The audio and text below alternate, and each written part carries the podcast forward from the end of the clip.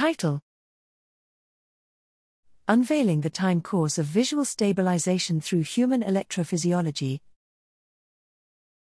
Abstract Positions of objects are coded relative to their surroundings, presumably providing visual stability even when we move our eyes around a visual scene. But when does this perceived stability of objects arise?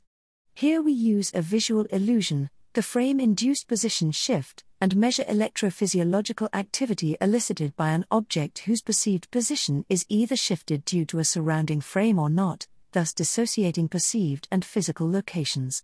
We found that early visually evoked responses were sensitive to physical location information earlier in time, tilde 70 milliseconds, than perceived location information, tilde 140 milliseconds.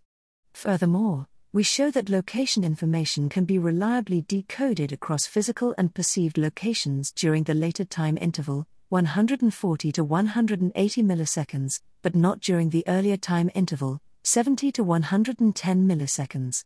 Together, these results suggest that visual stability of objects emerges relatively late and is thus dependent on recurrent feedback from higher processing stages.